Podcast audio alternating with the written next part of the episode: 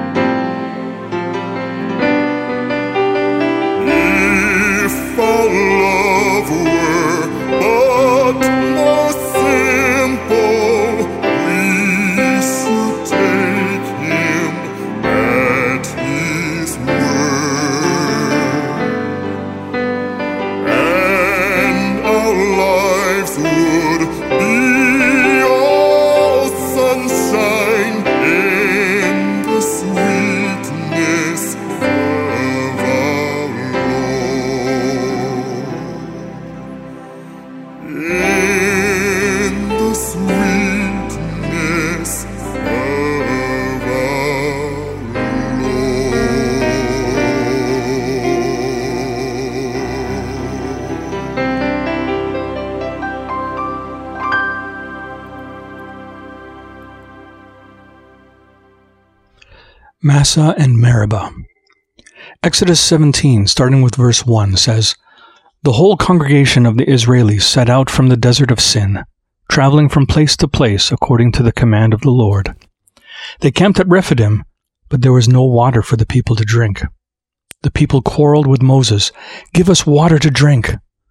Moses told them, Why are you quarreling with me? Why are you testing the Lord? But the people were thirsty there for water, so they complained against Moses. Why did you bring us up from Egypt to kill us, our children, and our livestock with thirst? I wonder if they were complaining like this while they were chewing on some manna and staring at the pillar of cloud. I just have to hang my head in shame, not because of what we've just read or listened to about Israel, but because I'm the same way. I can become so blind to God's presence in the midst of some pain, discomfort, or trouble.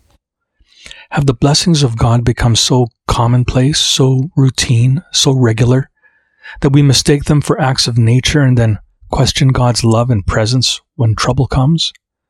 Manna, quail, cloud, and fire became so regular an occurrence for Israel that when the thirst hit, they complained and doubted whether God was really among them. Let's continue with verse 4. So Moses cried out to the Lord, What am I to do with these people? Just a little more and they'll stone me. And the Lord told Moses, Go over in front of the people and take some of the elders of Israel with you. Take in your hand the staff with which you struck the Nile, and go. I'll be standing there in front of you on the rock at Horeb. You are to strike the rock, and water will come out of it, so the people can drink. Moses did this in front of the elders of Israel. He named the place Massah and Meribah, because the Israelis quarreled and tested the Lord by saying, Is the Lord really among us or not? The evidence of God's presence in our lives is not found in our level of comfort. It is found by faith in the promises of God's Word and by not ignoring the signs of His presence all around us. Remember, Jesus felt forsaken by God the Father as he hung on the cross. Feeling forsaken didn't stop Jesus from speaking to his Father anyway. Jesus said, Father, forgive them, for they know not what they do. He said, I thirst. Even Jesus was thirsty. And at the very end, Jesus said, It is finished. And Father, into thy hands I commit my spirit. Jesus drank down the cup of suffering he was given all the way until it was finished. We've all been given similar cups in the crosses we've been called to bear, but we are not alone in bearing them. Jesus is our Emmanuel, God with us. He is our rock. He loves us. Let not any suffering cause us to doubt his presence in our lives. Let it let us not doubt his love in our lives, for it is written that nothing shall be able to separate us from the love of God, which is in Christ Jesus our Lord. Romans 8, verse 39. God of mountains and valleys. 1 Kings 20, verse 27 says, When the Israelites had mustered and had received their supplies, they marched out to face them in battle. When the Israelites deployed opposite them, they were like two small flocks of goats but the Syrians filled the land. The prophet visited the king of Israel and said, This is what the Lord says. Because the Syrians said, The Lord is a God of the mountains and not a God of the valleys, I will hand over to you this entire huge army. Then you will know that I am the Lord. The Lord had given Ahab a stunning victory over the Syrians just to prove to him that the Lord is God. The retreating Syrians consoled themselves with the thought that their loss was because the Israelite gods specialized in mountain warfare, placing them at a disadvantage despite their superior numbers. Their new strategy was to change their leaders and put together another similar sized army and engage Israel again in valley warfare, thinking a god of the mountains certainly wouldn't be able to fight in the valleys. The Syrians were in for another surprise, as they were handed yet another defeat, finding out the hard way that the Lord is God of the mountains and the valleys. Who is God to you and me? Is he limited in his specialties? Can the great military strategist also be the great physician, the great engineer, the great chemist, the great biologist, the great teacher, the great preacher, the great policeman, the great architect, the great politician, the great lawyer, and the great judge? The Lord's hand is not short. You name the discipline. He is specialist in them all, for he is Lord of everything. The one who gave Solomon his wisdom surpasses Solomon in wisdom. Isaiah 59, verse 19 says, In the West, people respect the Lord's reputation. In the East, they recognize his splendor. For he comes like a rushing stream driven on by wind sent from the Lord. A protector comes to Zion, to those in Jacob who repent of their rebellious deeds, says the Lord.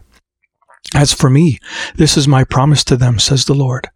My spirit, who is upon you, and my words which I have placed in your mouth, will not depart from your mouth or from the mouths of your children and descendants from this time forward, says the Lord. The words to the Chris Tomlin song, God of Wonders, come to my mind.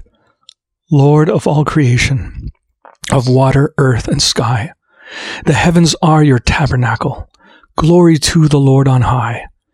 God of wonders beyond our galaxy, you are holy, holy.